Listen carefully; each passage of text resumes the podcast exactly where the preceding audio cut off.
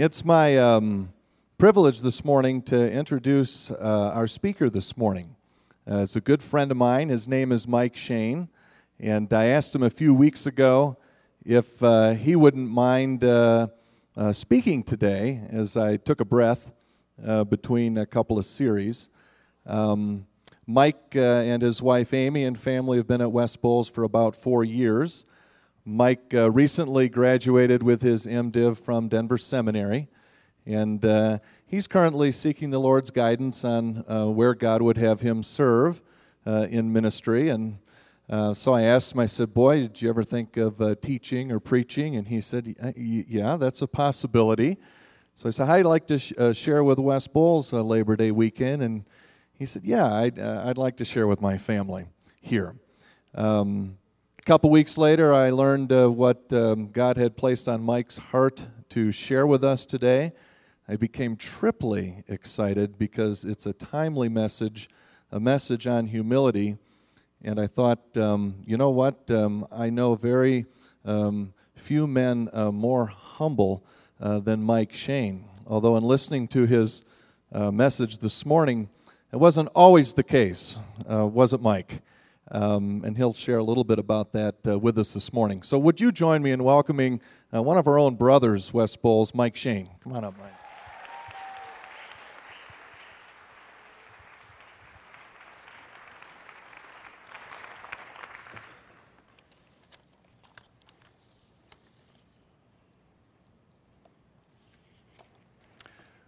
Good morning, West Bowles.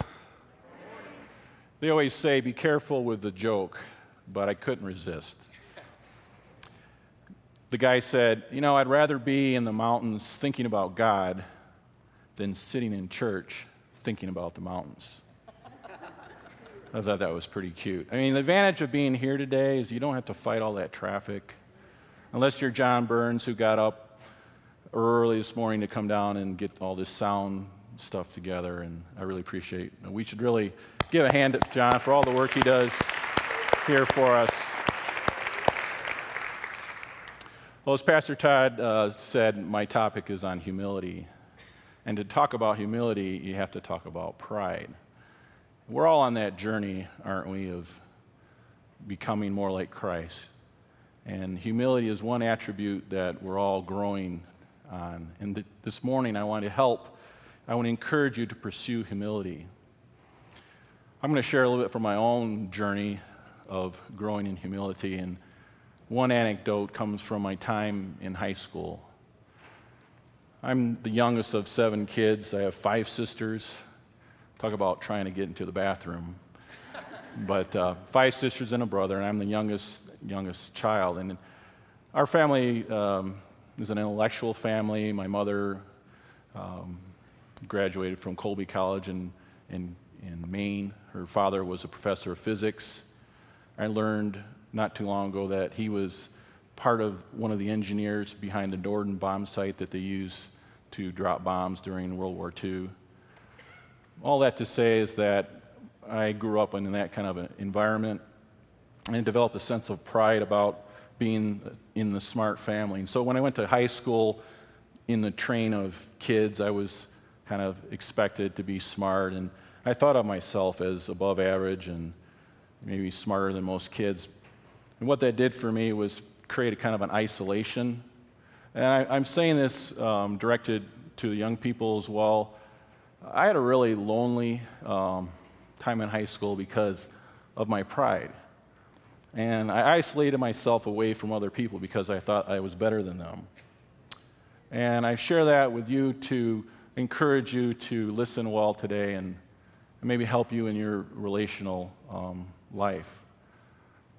Well, in my math class, there was this girl, vivacious girl, a pretty girl, but I thought she was obnoxious. She wouldn't be quiet. So finally, one day I had enough, and I just turned around and I said, Will you just sh- shut up? But I didn't quite say it that way. I said, Go someplace. You can use your imagination where that was. But I found out years later that I had really hurt her. I don't know if it was through Facebook or if it was through you know, email or, or a, a um, you know, class reunion, but I found out years later that it really, really hurt her my words just stopped her in her tracks. And I'm really sorry today to learn what my pride, my attitude, you know, I was real serious. I didn't do, you know, I didn't do those, you know, I couldn't have fun and didn't want to associate with, you know, those people, you know. So my purpose today is to look at two responses that God has to pride one to pride, and the other response is to humility. So let's look at God's response to pride. If I could have the next, there we go. God opposes the proud. This is taken directly out of James chapter 4, verse 6. When you think about opposition, I mean, I think about football. Okay, we're in the football season, two teams are opposing each other. Okay, they're, they're pushing, they're fighting, they're you know, it's all for the game of sport, it's all to be not, you know, that serious, but it's this idea of opposing. But in God's view, He opposes the proud, He is against it. One of the most favorite examples um, that I can think of is of God opposing someone who's proud is King Nebuchadnezzar. You've probably heard of him. He was the, the king of Babylon who built this humongous statue of himself, and under penalty of being thrown into a fiery furnace, you had to bow down, otherwise, you were toast. Okay, remember him? Well, he was a great king. He did amazing things. He conquered many peoples and he built, he was known for his, his architecture abilities, his wonderful gardens, his palaces. And one day he was outside looking at the wonderful things he had done and he was just boasting to the heavens of how great he was. Well, God had enough of him and he humbled him. He, he made him go insane. He became like an animal crawling around on all fours for about seven years or so. And he ate grass, and his hair grew long, and his fingernails grew long and dirty. I can just imagine how gross his fingernails were, grubbing around the dirt like a badger or a woodchuck. But then God had mercy on him, and he repented. And he acknowledged that God is the only God. And God restored him to his kingdom but with, a, with an attitude of humility. And you can read about this in Daniel, in, in, in the book of Daniel. It's a great, a great uh, story, and it's a true story. This is one really strong illustration of how God directly opposes the proud. It's interesting in Proverbs 3:34 it says God mocks the mockers. This is where this verse in the New Testament really got its roots in the, in the thinking of the Jewish and Christian people. God mocks the mockers. The Greek uses or translates in English opposes, but in Hebrew it's mocks. It's a stronger sense of God's opposition to the proud. You ever get caught in your own words? The Apostle Peter did. Lord, I will never, never, never betray you. When everyone else deserts you, I won't, I won't do it. I'll never do it. Well, if you're familiar with Peter's story, people came to him as Jesus was arrested and they said, Are you one of the disciples? no, I don't know the guy. Peter lied directly about his knowledge of Jesus. And before he had just said, I'll never, he, he boasted, I'll never, I'll never run away. I'll never always be there for you, Jesus he wept in humility, in humiliation, when he realized what he had done. God had really mocked him with his words. I had the same experience in college. It's hard to talk about because it was a very painful thing for my family. It cost my family considerable money and grief. I was involved in a Christian fellowship I had become a Christian not too long ago, so I was one of those, you know, fired up Christians. I had been in church all my life, but God wasn't real to me until I started reading the Bible and I, and I read the words of Jesus, and it changed my life. I'd never read anything like that before. So it really turned, God turned my life upside down, and, and I became a zealous Christian, but one with a lot of pride. So in the Christian fellowship, my leader, he said to the group, What's your spiritual gift? And I jumped right in there and said, I have the gift of discernment. I can tell the difference between an evil spirit and a good spirit, no problem. And then right away, my leader just jumped on me. I mean, he got hot and he said, You got to be real careful about claiming that gift. I was like, Whoa. You know, I didn't understand why he really got unglued. Well, I found out later I got involved in a religious cult when I was in college. I met this guy with a Bible. I thought you could trust anybody with a Bible, right? I had to be forcibly deprogrammed from a cult. A cult is a group that basically you end up being brainwashed by, by them and you end up doing everything they say. My parents had to hire a professional counsel, Christian counselor to point out the errors because they, they, they twisted scripture and they used manipulative techniques, brainwashing techniques. And after a year, my parents, the only way to really get me safely out was to hire a professional counselor to have security. I had to go to a safe house in Chicago. I ended up in a, a month in rehab, a halfway house in Iowa. Did I have this gift of discernment? God mocks the mockers. And you might think, God, that's really, you know, for God to do that to you, that's just really severe. And whoa, God is, you know, God is mean. But you know, it says in Romans that God just lets us go our way. If we choose to pursue the path of unrighteousness, if we want to choose sin, we're going to reap the benefits. It's not God who did that to me or did that to Peter. He was definitely more direct with King Nebuchadnezzar. But it's our, there is an element, I know we've been talking about that. Pastor Todd has been talking about this free will and God knowing everything. And I don't understand how it all works, but certainly we have a role in the choices that we make. Now I'd like to move to God's response to humility. When I think of humility, Psalm 23 comes to mind. I'm, I'm sorry, when I think of God's grace, I think of Psalm 23. What a beautiful illustration. There's so much language. If you're familiar with Psalm 23, the Lord is my shepherd. If you don't know this one by heart, I'd really encourage you just to meditate on this one. Such a beautiful image of green pastures and still waters, of comfort.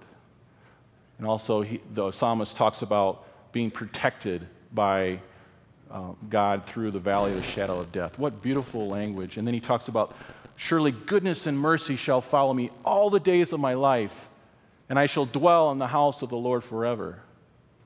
I mean, what, what beautiful language. And my heart just desires that, just, just wants to be under God's grace. And this teaches us how God gives his grace to the humble. It doesn't mean you're not going to stub your toe, you're not going to break a leg or get a cold. Oh boy, I wish we could uh, get away from having colds. But God's kingdom isn't fully realized until he comes back. So there is imperfection, there is going to be physical laws and cause and effect. So these things are going to are going to happen. But overall, God's, I like to think of it as God's smile. I mean, I, as a kid, I, I, just longed to have my parents uh, be approving of me. I mean, as I, I, can imagine that resonates with you younger people that just to have your parents or your teachers' approval, to have their smile, boy, what, what, how we long for that. I just long to have God's smile. I know the, the youth have also been talking about being in the world, but not of the world. James gives us two paths where we can choose to be in the world and of the world through pride, or we can be in the world but not of it through humility. So we have a choice.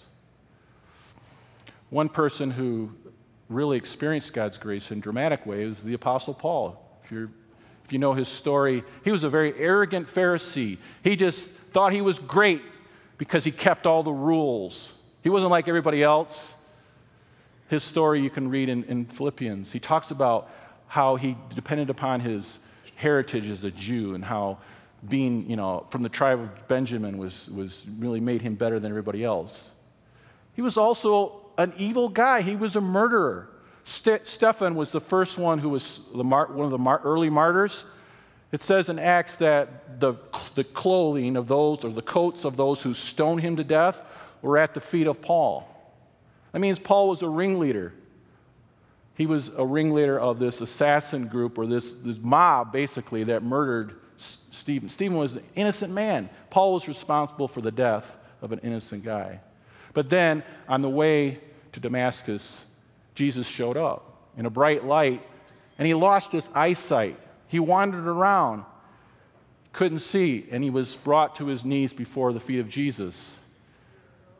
And he cried out to the Lord in humility. And that, at that point, he started to receive the grace of God. If you look in, in 1 Timothy, he says, The grace of the, of the Lord was poured out upon me, upon, along with the, great, the love and the faith that's in Jesus. Paul was one who experienced the grace of God in humility. from a more secular standpoint, I just want to illustrate how humility can be a blessing of God. I don't know if you get the Costco magazine, but it's one of those hundred things that show up every month or whatever, and often end up in the trash can. But there was a great article about the, the new CEO of Campbell Soup. This uh, gal is a tremendous CEO, and the author was writing about the, her five top qualities of leadership. And guess what the first, first one listed? This is audience participation. Come on. Humility. I thought that was great. I mean, isn't it amazing of how humility can impact our lives and how humility was the first thing that was mentioned as a characteristic of her leadership? I mean, what a way to improve your life. I mean, this is God's grace. It's like it's kind of like gravity, okay? It's going to happen. Oh, yeah, you guys are smart. Oh, oh, there's exceptions. Yeah, it doesn't always work if you're in a spaceship or if you're in one of those airplanes and they pay a big money and, you know, get away from gravity for a few minutes. But by and large, if the rock falls, it's to it's to drop. Or if you drop, you get what I'm saying. Gravity's going to work, okay? And so these principles are they're real, they're true. If you want to have God's favor, pursue humility. Now, when the author who wrote this, James, the scripture this morning, he was a leader in, in the church. He was a, a pastor in the early church in Jerusalem. And he wrote to a number of churches. And a lot of churches weren't these mega churches, they were small, more house churches. They met in synagogues, but they also had to have met in, in homes. So he, he was responsible for, knew a lot about what was going on. And in his letter, he points out all kinds of stuff, negative stuff, that's problems that was going on in the churches. And of course, there had to be good things going on, as there is in every church, but there were a lot of bad things. There was discrimination against the poor, there was jealousy, there was backbiting, there was slander, there was actual fights, there was boasting, there was all kinds of things. A lot of people were in the world and of the world in those churches. And it's interesting to me that, as kind of a way to address these issues, he talks about pursuing humility. This verse comes right in kind of the, it's kind of the meat of the sandwich of, the, of his letter. He just really focuses on okay, God gives more grace. It just encourages my heart to know that even though we have these problems, you may have problems in your relationships. So you may not be going so well. You might be fighting with your spouse. You might be fighting with your siblings. But there's hope through humility. Pastor Todd spoke about how, yes, there's, evil in the world, God permits evil, but Jesus has come to destroy the works of the devil, to bring healing to the world. And we can become, uh, we can have His grace, His healing in this world. In, in now, it's not just pie in the sky, it's real.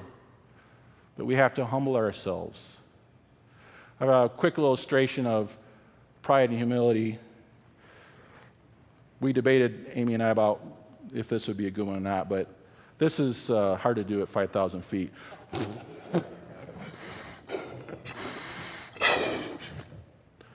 Okay, that's to represent my head and the appropriate size of my head.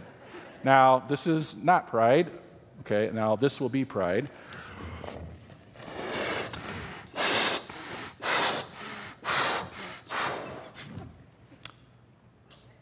Okay, it doesn't take a brain scientist uh, with a big head to figure out um, what pride is, but you, we all know, I think it's pretty common. What are the adjectives when you think of a proud person? Big head, boastful, arrogant, full of himself. Okay, we get the idea of pride.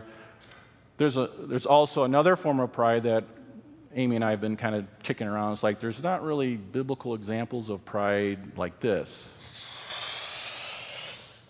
It's, it's the too small. Okay? I, it's like, where does it say in the Bible that pride is too, you know, less than yourself? But if you think about pride being an unreality, being something you're not, being a lie, then it kind of fits that, you know, if you're thinking too much of yourself or too little, like you're whining, oh, I don't have anything to offer to the church, you know, poor me and you're just full of all these gifts that are just lying there waiting to be used. Okay, that, that's, that can be a form of pride. It's, a, it's an unreality. And if you think about unreality or think about lies, it's a lie. We're talking about lies here. Gee, I wonder why God opposes pride. Where did, I mean, who's the father of lies? I mean, now we can see why God might hate, hate pride, oppose pride, mock pride, whether it's too much of yourself or too little of yourself. Okay? And I have a movie clip from Voyage of the Dawn Treader that was, came out recently, or not too long ago. And it's about Eustace, who goes from a person who's full of pride and fighting to being redeemed by the Lord. You have to, the, act, the English accent's a little hard to, so you got to really kind of catch the words. It opens with him in his, in his bedroom. He's, di- he's on his diary. And he's really upset because his cousins, because of World War II, his cousins have, have they were bombing London so that they had to put kids in safe places. And so his cousins end up in his room, in his home, and he's not too happy about it. So he's really nasty. And he mocks them for believing in, in, in Narnia, which represents the kingdom of God or, or Christianity. So he mocks them. And then you'll see a scene where he becomes literally a dragon. He got transformed because he, he stole a bracelet, magic bracelet. And then Jesus, in the form of a lion, heals him and then he, you'll see what happens to him after that. So, so. Dear Diary, it is now day 253 since my wretched cousins Edmund and Lucy invaded our house. Not sure how much longer I can cope living with them, having to share my things. If only one could treat relatives like one treats insects, all my problems would be solved. I could simply put them in a jar or pin them to my wall. I'm home! Hello! Note to self investigate legal ramifications of impaling relatives. Faces at you. Why, you little. Father's gonna hit me. Edmund, look! There once were two orphans who wasted their time believing in Narnian nursery rhymes. Please let me hit him. No! Don't you ever knock. It's my house. Do as I please. You're just guests. What's so fascinating about that picture anyway? It's hideous. So, what was it like when Aslan changed you back? No matter how hard I tried, I just couldn't do it myself. Then he came towards me, It sort of hurt, but it was a good pain. You know, like when you pull a thorn from your foot.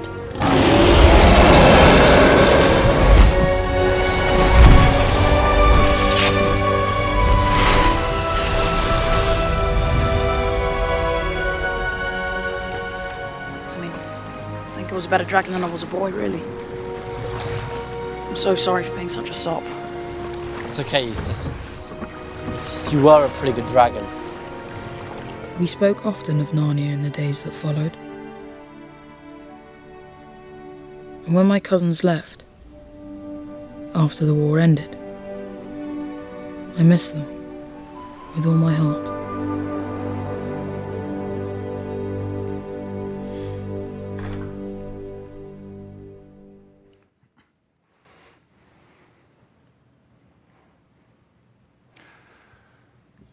At this point of today's message, you may be feeling kind of like a dragon. I don't want to leave you there. It's frustrating to be told, you should be humble, stop being proud, and then not be given the instructions or the how to do it. Now that you told me I'm a sinner, mm, now what do I do? I mentioned in the beginning that we're all on this path of growing to be like Christ. Maybe some of you have never started the journey. Maybe you've never received Christ as your Lord and Savior. Maybe you have, and maybe you're only an inch or two in the process of sanctification, of growing to be like Jesus. That's our goal, to be like Him. It really doesn't matter where you are in the journey. Of course, it matters if you haven't even started the journey. But it matters as well. What matters most is that you're moving toward Christ likeness. That's why we exist as a church, is to grow in, in the grace and knowledge of Jesus. The Apostle James gives us some s- suggestions of how to, how to become something other than a dragon, something how to grow in humility. He says in verse 7 of chapter 4 Submit yourselves then to God. Resist the devil, and he will flee from you. Come near to God, and he will come near to you. Wash your hands, you sinners, and purify your hearts, you double minded. Grieve, mourn, and wail. Change your laughter to mourning and your joy to gloom. Humble yourselves before the Lord, and he will lift you up. This is a lot to remember. It's about coming down from your high horse, coming out of your, letting air out of your balloon or getting more air in your balloon. It's about drawing near to God. This isn't about self help here. Work harder, do these five steps, and you'll be better. And shoot, have you, can you remember those five steps? You read those books, and I'm not saying those books are bad. I read them. I'm not trying to blast that. I'm just saying without the Lord, we're, we can't. It's about relationship. Change, sanctification is about, salvation is about a relationship with Jesus Christ. That's where it all starts. Do you have a relationship with Jesus? And if you do, are you walking with Him daily?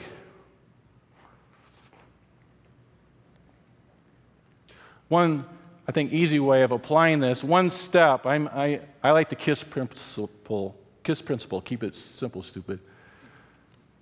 One simple step of application that you can take home is just to be honest.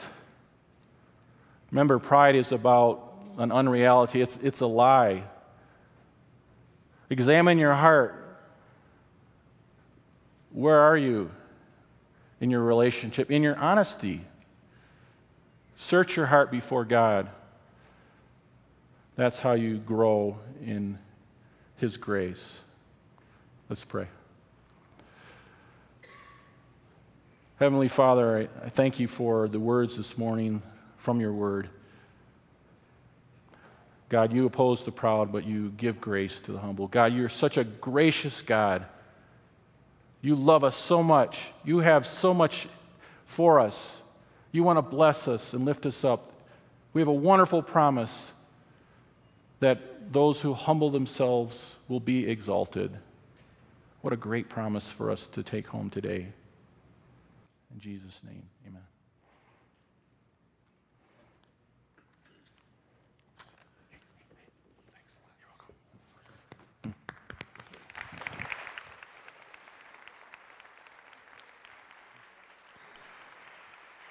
Would you uh, stand, please, for benediction this morning? As Mike was um, speaking at the 8 o'clock service this morning, I thought of, um, got me thinking about the Apostle Paul and his recovery from pride. And he kept an eye on it in his churches throughout his uh, ministry. And um, this line that Paul wrote to one church um, struggling with pride in Colossae uh, came to mind.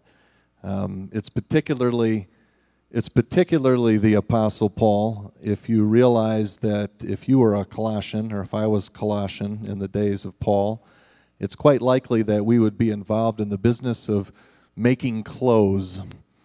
That was the trade of the town of Colossae. And so, hear Paul's words to that church. Um, hear Paul's words to us yet today, too. Therefore, as God's chosen people, holy and dearly loved, clothe yourselves with compassion, kindness, humility, gentleness, and patience. In Jesus' name, all God's people said, Amen. Happy Labor Day. We'll see you soon. God bless you all.